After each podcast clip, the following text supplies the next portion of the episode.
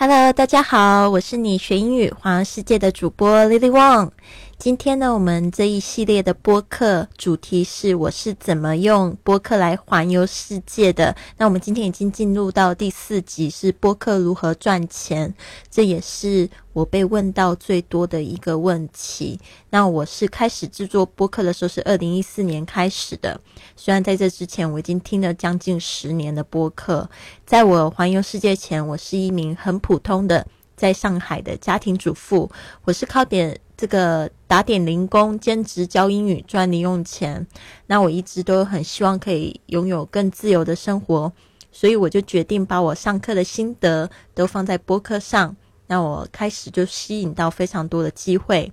那我在这个二零一五年的时候呢，透过我的听众的介绍，我加入了一个美国的环球俱乐部，我就开始一边游世界，一边分享我的冒险故事在播客上。就到现在，我吸引了八十万的粉丝关注。自从那个时候，我就不用固定地点上班，甚至继续享受许多免费的豪华旅行，让我的学英语环游世界的播客也突破了一亿的收听率。所以呢，我们就来讲一下这一系列的课程是什么。那第一集播客是怎么开始的？我可以怎么开始？那播客为什么可以帮助你环游世界呢？我会在第一集讲的非常的清楚。第二集呢，就是帮助大家找到此生的目的，因为希望你可以永续经营你的品牌下去。第三集是播客历程不为人知的事情。第四集是播客如何赚钱，就是今天要讲的这个主题。那如果你已经漏掉前面三集的话，赶快回去补听哦。第五集我会开始要求，就是听众也来制作自己的播客，甚至我会要求投稿哦，有因为我也想要听听大家的声音。好的，就要讲到我是谁。我的全名是 Lily Wong。那我今年是三十六岁，很多人都不知道我的年龄哦，因为他们都说我看起来挺年轻的。因为我常常旅行，心情也保持愉快，所以不会显老。那我是出生在台湾，但是我爸爸是在上海出生的，所以一直都感觉对上海很有缘分哦。那我就是之前二零零八年。呃，也在这个上海定居了一段时间，因为我在那边结婚，还有就是在那边创业，呃，就是挺有意思的一个地方。现在我人是在这个巴塞罗那定居下来了。那自从二十岁开始，我就是一名英语培训师，我是从教这个少儿英语一路教教到青少年，然后我开始就给自己比较大的挑战，我就开始做师资培训。教英语老师如何教英语。后来呢，我来到上海之后，就开始自己接案子，在许多的大公司，像美国的公司艾森哲，还有这个美国的游戏公司 Two K Games、E A Games，担任企业的英语培训老师。那我现在还是教英语，但是我的身份稍微有一点不同。我现在是全职的播主跟旅行家。我播客的名字是学英语环游世界，Fly with Lily。里面呢讲的大多是这个英语学习，还有记录我各式各样华丽和改变生命的冒险故事。因为我真的很喜欢吸引更多的幸福，所以就是我觉得一个人的能量还有他的频率是真的非常重要。推荐大家去看一下这个讲吸引力法则的书，叫《秘密》。所以呢，你会收集的收听到这一集播客呢，其实没有。原不是没有原因的哟，因为呢，就是我觉得可能就是同频相吸吧，就把你吸引到到这边来了，也可能是你生命需要的一个一个东西。那如果你想要知道更多我在这个欧洲旅行的生活近况，可以关注我的公众微信账号是贵旅特，贵是贵重的贵，旅行的旅，特别的特。好的，我们就直接来讲如何靠播客赚钱。其实有非常多的方式。我在上一集透过用讲故事的方式，也讲了整个历程。那以下是我试过的方法，而且是有效的。第一个就是赞助，你可以就是开始让听众来赞助你的。节目，那听众的话，他如果觉得你的这个播客干货很多，而且他听了感觉很有正能量，他会支持你，而且他也希望你在节目里面提到他的名字，会让他感觉到非常的有成就感，而且他也会就是特别去分享这一集播客。那或者如果你没有其他的来源，不好意思让听众就是赞助的话，你也可以用你公司的名字来赞助，这样子对你公司的形象也会越来越好，因为等于说你公司在赞助你做这样子的事情。那再来就是别的企业赞助哦，不管是你自己的公司，或者是你自己的企业，或者是你可以找到别的企业来赞助，非常好。我之前有就是这个呃有有一些企业赞助我，然后他们可能就是以赞助几级的形式，或者是用交换名单的形式，那这个也是挺不错的。就是还有赞助这个。一个免费的游学旅行，有可能就是让你去写他们的这个故事，或者是帮他们制作播客。好的，这个捐献那这个部分的话，我在喜马拉雅已经看到他们有开这个功能，就是让这个粉丝可以去赞助，就是打赏打赏，这个也是一种捐献的方式。那另外我有做过的方式，就是像张贴我自己的微信的收款的二维码。呃，在我的博客上，或者是在我的公众账号上，那的确有时候我会收到，就是有听众打赏给我，有时候可能他们打赏给我一块哦，然后也有人打赏给我这个八十八块，甚至有就是人会给我就是呃两百块，那我觉得这个都是非常大方哦，非常棒，就是感觉到这个能量。我收过最大的红包大概是三百多块吧，三百多这样子。还有广告，那这个企业的广告也是现在我看到比较多。像每天打开邮箱，就会有人写信给我说，可不可以帮他放这个广告？那基本上我现在是没有接这个广告，因为我觉得广告一多了，这个收听的效果就变差。但是我刚开始做的时候，的确我有做过广告的方式。那这个，因为也要让这个播客可以持续经营下去嘛，所以不得不得牺牲一些人的收听的这个感觉。接下来是电子书。那如果说你的这个播客是里面很多干货的话，我建议你播到十集的时候，你就可以开始来整理一下你的这个播客里面的内容，比如说工具啊、资源啊，或者是一些网站啊，就是你参考的这些书目啊，都可以把它集结在一起，然后可以就是稍微设计一下，然后可以就是卖一个价钱这样子。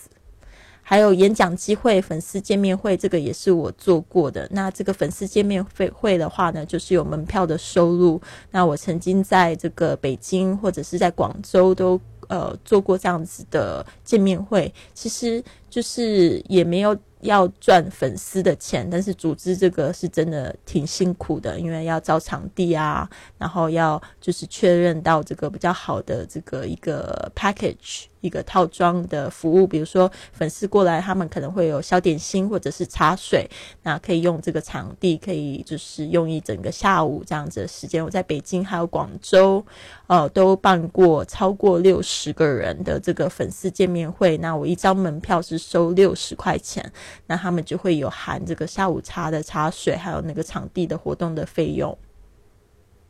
接下来是销售别人的产品，那这个一定要跟这个自己领域相关哦，因为我也就是尝试销售过，比如说像是耳机啊，或者是自拍杆啊，我就觉得奇怪，为什么会想要销售这些东西？但是不是很成功？但是我觉得我销售最成功的东西还是英语教育产品，或者是旅行方面的这个。就是产品哦，因为我的播客名字就叫学英语环游世界嘛，所以很多听众基本上筛选筛选下来，就是他们就是想要学英语，想要去旅行，想要交朋友这些人，所以呢，就是要卖给他们可能会需要的东西。还有线上课程啊，那时候我刚开始的时候就立刻做了一个线上课程啊，没有几个月吧，开始做播客，大概四个月之后，因为我开始。感觉到有这个很多的听众有这样的需求，而且他们也很期待我去开这样的课程，所以那时候一开始我是用传课网，它现在好像已经被百度百度收购，但是他们还是有在经营这个网站，我觉得挺不错的。那时候我也是观察其他的博主，然后他们有用这一个传课网在传他们的线上课程，所以我就用这个传课网呢去录制我的课程，然后在线上跟我的听众互动。那时候我大概就是做了十节课程，然后是收三百九十九块。那接下来我就是现在我都是用千聊比较多。那千聊它也有一个就是比较烦的地方，其实他们做这样子的平台呢，最后就是把你的粉都吸过去这样子。所以我觉得最好的方式还是如果你可以找到就是类似有像他们家的功能的，但是你可能呃就是把它买断了，然后他就不会一直就是发广告给你的粉丝，我觉得会比较好。啊，但是。千聊他的这个呃一个缺点，他就是把你的粉丝吸过去，然后会就是他因为他们这个平台上面有非常多的课程嘛，所以他会一直发这个课程方面的广告给你的粉丝。那但是他们的收费是非常低的，比如说像我就是如果卖线上课程啊，是三百九十九元，基本上他们就给我收个每一个消费就收个六七块钱这样子。但是我觉得，就是我自己在用的话呢，如果说可以的话，我有这样子方面的成本的话，还是希望有，就是有人可以帮我设计一个像他们这样子的软件，但是我不需要透过他们来去发广告这样子。接下来是一对一的团体的咨询，那可以用在什么平台上面做呢？你可以用直接用微信电话，呃，微信真的是非常的方便，大家也用的非常多。那我也有用过 Skype。或者是 Zoom 这样子的软件，那他们都可以做到团体的这个一次一对多的这样子咨询。那那这样子的话，你就可以设定一个价钱，比如说你觉得一个小时你应该要收多少钱比较好。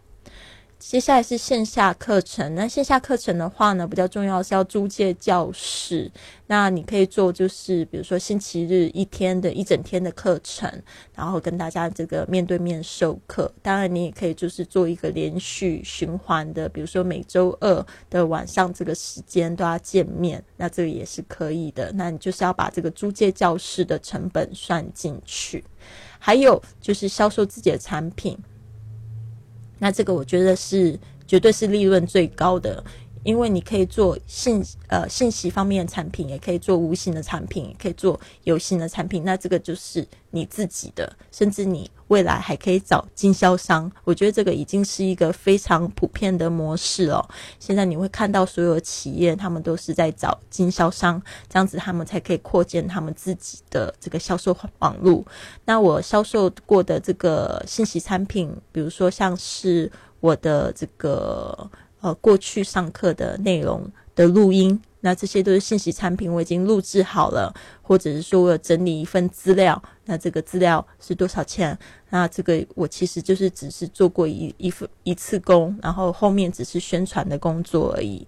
所以呢，这个我觉得非常好。信息的工呃的信息的话呢，就是有一方面就是你不用囤货嘛，这样子你就不需要找仓库，你就直接把链接给对方就可以了。还有就是无形的产品，这个无形的产品，比如说像是会员，那我也有就是卖过就是会员制的产品，那我觉得收入也是相当不错，因为就是会员嘛，你就是找到忠实的粉丝，然后来支持你哦。那当然就是这边你可以就是跟他们保证，你可以发给他们什么样的东西啊，最好也是无形的，是最好的。那有形的产品也很不错啊，因为有些人都都。还是觉得说，他如果收到一本书啊，或者是收到一件 T 恤，他就会觉得说比较实在啊，然后他也比较开心。那但是这个的话，就会有一个就是运输方面的成本，那可能会有仓库的成本，这个大家要特别注意。那我之前的话。我是有做过 T 恤，然后这个 T 恤我就要放在某一个就是会员的家里，然后他就是帮我发这个 T 恤。然后我之前也有做过，就是比如说卖卖书，那这个书不是我自己的，那是别人的，所以我可能就是在淘宝上面订。那订的话就是把这个地址给对方店家，让他就是帮我发就可以了。所以基本上我就是用最简单的方式，然后去。呃，保证我不要就是去增加我的成本。但是如果说你的你你可以就是做一个这样子，呃，就是成本的估算，或者是说想要就是试试看哦，你也可以去这样子做。那但是你要保证你的销量可以大过于可以就是取代你的成本。好的，那这边呢，我就是你会发现有黑色跟红色的这个差别。那红色高亮的部分呢，是我认为比较稳定的，例如像你的线上课程，啊，千鸟网、创客网，呃，或者是一对一的这个咨询，是你完全可以掌握的。线下课程也可以租过租借教室，这完全你可以自己掌握。销售自己的产品可以自己掌握。那为什么我说这些黑色的比较不稳定呢？因为这个都是。会牵扯到非常多的人的配合，比如说像是赞助、捐献、广告这些人，他们就是你要靠别人，所以靠自己最好，知道吗？但是呃不一定啊，就是说如果说你有一个比较可靠的团队的话，当然是说你如果要确保你的企业可以发展的更大、更赚更多钱的话，当然可以。但是我觉得他们不是很稳定，呃，因为就是你要看对方的自己的运营的状。状况，那电子书呢？我觉得这个的话，电子书比较难说，呃，就但是因为电子书可以说是自己的产品嘛，所以这个应该是等于说自己的产产品，它也可以就是比较稳定，呃，但是电子书可能就是会有一种隐忧，就是大家可能会盗版。你你可能卖二十块钱，那别人可能去卖十块钱，那就比你价格低，而且现在就是网络搜搜一下也非常方便，可能你就会发现你自己本来在卖钱的这个电子书，已经变成免费的呃别人的资料了，有可能。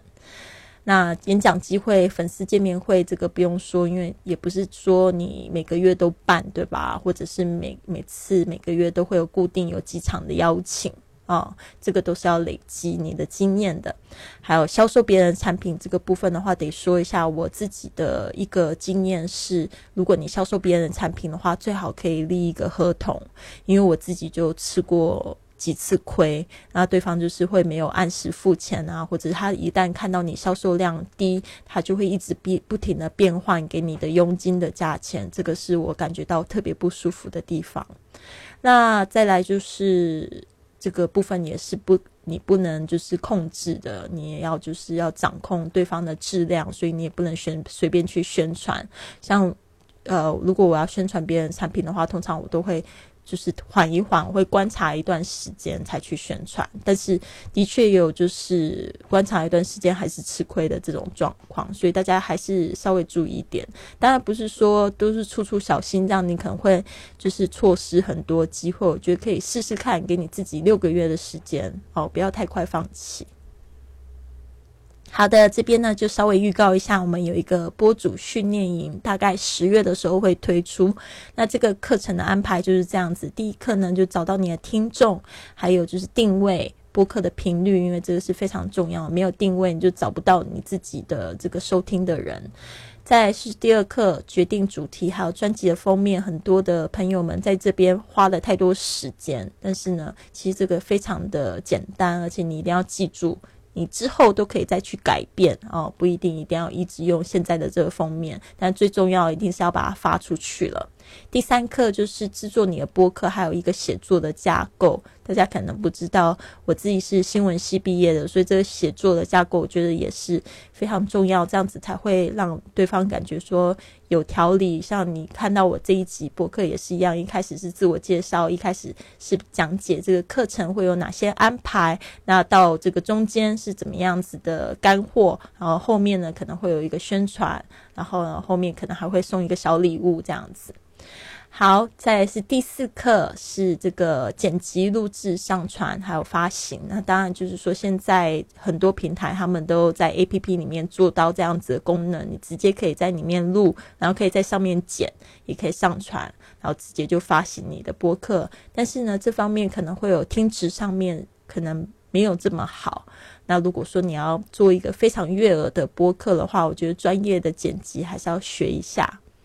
好的，那这个部分呢，就是每课都有作业，有学员群，然后社群讨论。谢谢你哦，听到这边，你可以帮我扫一扫二维码，帮我填个问卷吗？我有小礼物给你，你可以得到所有课程的两百元的抵用券。好的，就是这样子。希望你呃可以很快的在这个训练营里面看到大家，然后一起学习，帮助大家走向这个就是不用固定地点上班，然后什么时候工作都非常自由，然后环游世界这样子的道路。